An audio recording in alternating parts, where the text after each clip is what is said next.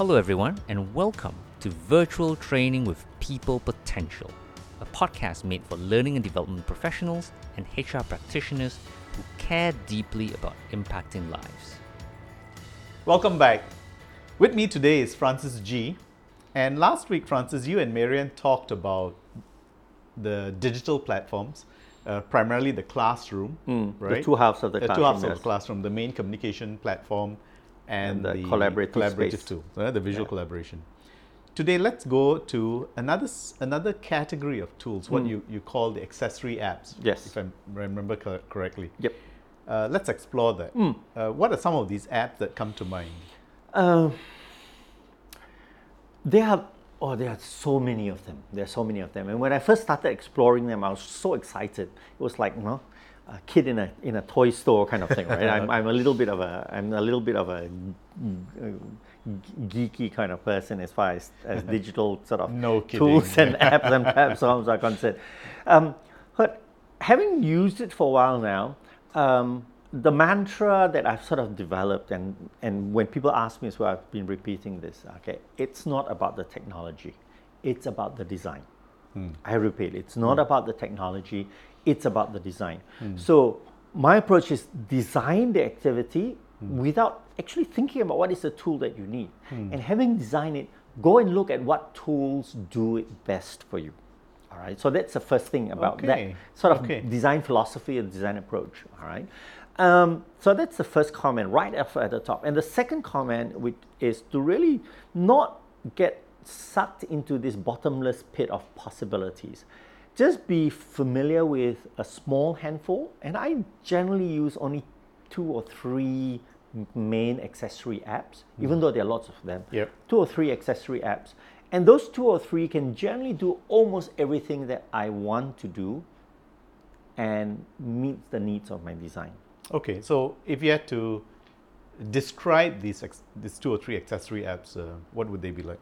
Um, well, perhaps it's easy to. It's perhaps it's better to start with some categories. Okay. uh, of then we talk about specific examples. Okay. right? Um, one of the things that one of the things that I would often do in a live class is that I have I have different groups do do small group work or partner work and then they have some kind of output and then i would aggregate them on my on a flip chart all right and sometimes when we don't want the participants to see it we turn the flip chart around and we aggregate them while the class can't see right Yes.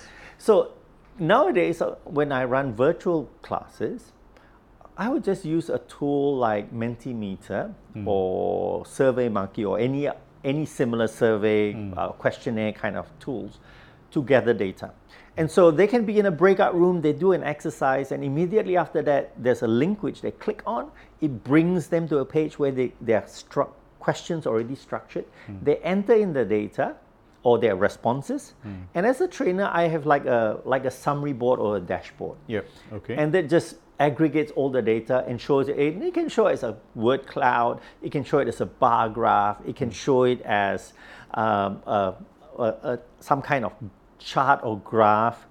Um, and that's great because when everybody comes back into the main room or the plenary room, they come out of the breakout rooms. I can, we can show it as a class result and we can talk about it. And it's great for simulations, for example. That's really, really good for simulations. Tell us how. Um, so, for example, one of my favorite uh, programs that I teach is uh, negotiation skills.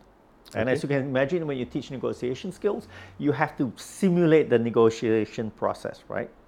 Okay. And the, the typical simulation is that there's a buyer, there's a seller, um, and you get two separate briefs. The seller has one brief and the buyer has one brief. And it tells you about the perceived value and the real value and the context in which uh, the seller is trying to sell versus the context within which the buyer wants to buy, right?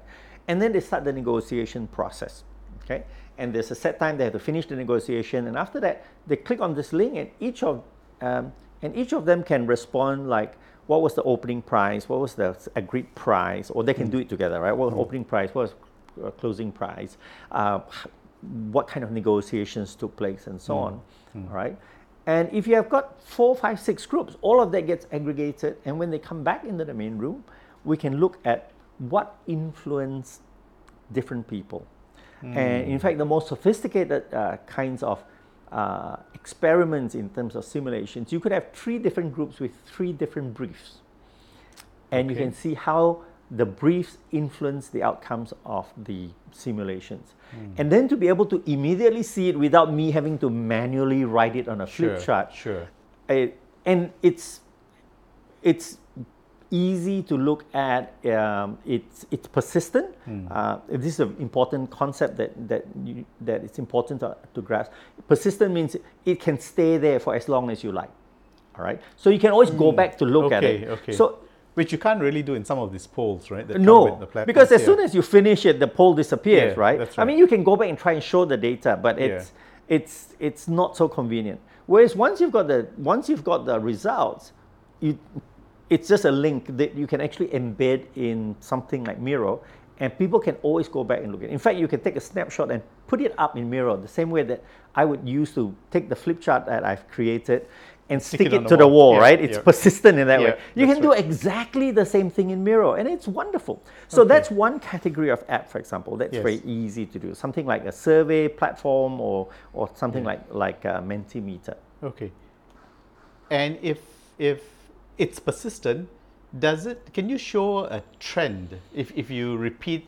Oh yes, of course, Yeah, of okay. course. So if you repeat it and you hmm. you can capture the data either visually or as, as different surveys, then you can actually put it up. And I can see the trainer in you, your your your, your brain yeah, is yeah, starting to click over. How can I use this in my design? That's right. I'm, I'm taking notes already. Not that I don't trust Edmund's recording. Yeah, so that's an example of an accessory app. All right. Um, the other accessory app which um, which you can use there there are lots. Um, the other one that I mentioned uh, uh, in the previous session, I think, is something called um, Kahoot. So Kahoot is a uh, it's a platform for you to run quizzes and competitions. Yep. Right. Not the same as gamification. Some people wrongly call it gamification. oh, okay. Tell us, the, right? tell So- us the difference here. so the whole concept of gamification is that you create a learning process where people want to do the activity and complete the activity in order to score points. Hmm. All right, and it's a kind of a motivational tool, if you like. Hmm. And so that concept of mo- gamification is actually about that. Kahoot is not about gamification. Kahoot is actually about having quizzes and competitions online. Okay? And we all enjoy a good competition between teams all right? Hmm. And and so what trainers and teachers do is they use it to assess the quality of learning. So while the participants see it as a game hmm. to compete against their friends or the other team hmm. for the trainer it's very real feedback about whether the learners have learned what they're supposed to do because if lots of people get the answer wrong then as a trainer i think okay i wasn't very successful in teaching that was i all right So, what what category? If it's not gamification, what category would Kahoot fall under? Kahoot falls under, it overlaps two categories. Uh, one category is about fun, fun learning activities, also reinforcement, if you like. Fun and learning and reinforcement, Yep, right? yep. Because you're forced to recall. That's right. All right. okay. So that's that aspect. For the trainer, it's actually a tool for feedback and assessment. Okay.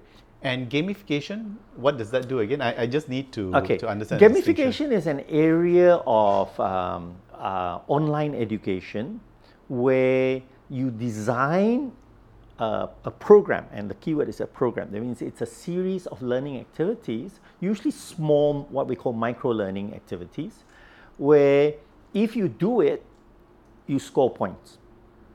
All right.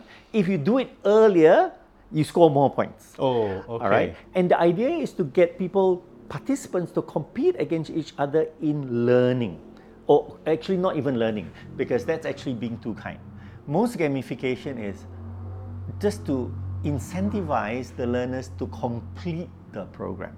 Okay. And okay. That's a distinction I did yeah. not know. And unless you are very skillful in designing programs to include gamification and also include assessment, you actually don't know the quality of the learning. You only know the quality, the, the rate of completion and how fast people complete. yeah.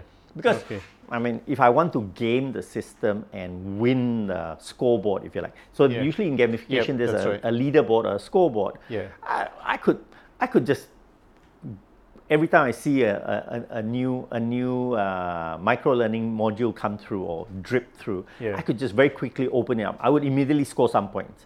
And I could just quickly answer the questions, un- unless you can get the answer wrong. In many Yeah. cases, you don't even get a wrong answer. As long as you respond, you will Yes. get the point, right? Yeah, yeah that's right. And yeah. so I could be doing it just to get the points. All right. Mm, okay, that's an important distinction. Yes. Yep. Okay, so you have got Mentimeter, you've got uh, um, Kahoot, which is about fun and feedback, right? Yes. Is there any any other accessory that you think might be like one of the first choices that a trainer would go for? Uh, so these two I've mentioned are probably the most common ones that we would use, right? Yeah, and, it's- and, each of them have got competitors, right? Oh yes, So- oh yeah, there are so plenty. yeah, I, I'm just that's right. explaining the, the more common ones and the ones that most of our listeners out there would be familiar with. Yep. But if you go out there and, and, and yeah, and the reason I explain the term is if you look for gamification, you won't find it. It's Yep. it's something else, right? Yep. Um, so those are the two most common ones that I would use because you can directly port many of your live classroom activities onto this tool. All right? Okay. Um, beyond that, what would be some accessory apps? Um, you can, for example, well, I don't know whether you can think of them as, as an app. For example, YouTube, Okay. right? Um, in class, you would show a video, for example, Yep. Right? And then you have what we call a synchronous event. That means all of us are there at the same time watching the video, right? That's right. Uh, you can actually embed videos into something like Miro. So if you design a learning journey, for example, in, in the sense of like a trainer designing right. a journey, Yep. you learn bits as you go along. Yep. At one of the stops, right, you could actually have a embed a video that people can watch on their own anytime that they arrive. They don't have to wait for their friends to get there before they watch the video. They can watch the video on there and it's embedded and they can watch it and then they can watch it as many times as they like. Yes. Uh, it could be an audio piece as well. Yeah. All right. Um, so, for example, what would you do? For example, if you have a stop for mindfulness, Okay. right? Then you can embed an audio uh, item in that as part of that process or that journey, and people can stop and just listen to the audio, and the audio would go. "Ting." And as you sit and relax, pay attention to your breathing. Or whatever it is, Yeah, right? And yeah, you can be at your own place Yeah. and you can then participate, right? Yeah. Uh, so you, I'm, the reason I bring in YouTube is because YouTube often appears as an app on people's phones. And more and more of our learners are now getting younger and younger. They would recognize this as an app, whereas some people think, yeah, but it's just a video. It's, it's more than that, all right? Yeah. So, and then depending on what you want to show them, you can curate your content. It becomes, it doesn't have to be you teaching all the time. Okay? Okay. Okay. Um, and beyond that, almost anything else you might want to do in a class, you can you can find either an app or a platform or a tool that you can either use in conjunction with your two halves of your classroom, and in some cases you can directly embed it into the visual collaboration part of your in your learning space kind of part of your part, classroom. Interesting. So, so to sum up, right? What you're saying is that a trainer needs only a handful of these Oh. accessory apps, Absolutely. and you can recreate an experience, create an experience that's very similar, perhaps better than what would ordinarily happen in Correct. the classroom, In some cases, better. and not not let uh, the overwhelming amount of technology there, or, yeah, uh, confuse you or, or prevent you from taking Correct. action. The mantra Right. is it's not the technology, it's, the, design. Okay. Start with the design, then look for a tool. And if you don't know what tool is there, go to find find some community and just put the question out there, or go to Quora and put the question out there, and or just just search for it on the internet, Yeah. and you will find. If you can think of something, somebody else has already thought about it. That's my philosophy. Thank you very much, Francis. On that note, uh, we will pause here, and in the next session, we will move to trainer skills, and hopefully, we will get Marian joining us also on, on that one. Hmm. I'll be interested to hear what May has to say because uh, over the last four months, was it that May has been doing this now? Yeah, She's that's right, really that's had to right. pour herself Yeah, into right. it. Yeah. Okay. Thanks, Francis. Been a pleasure.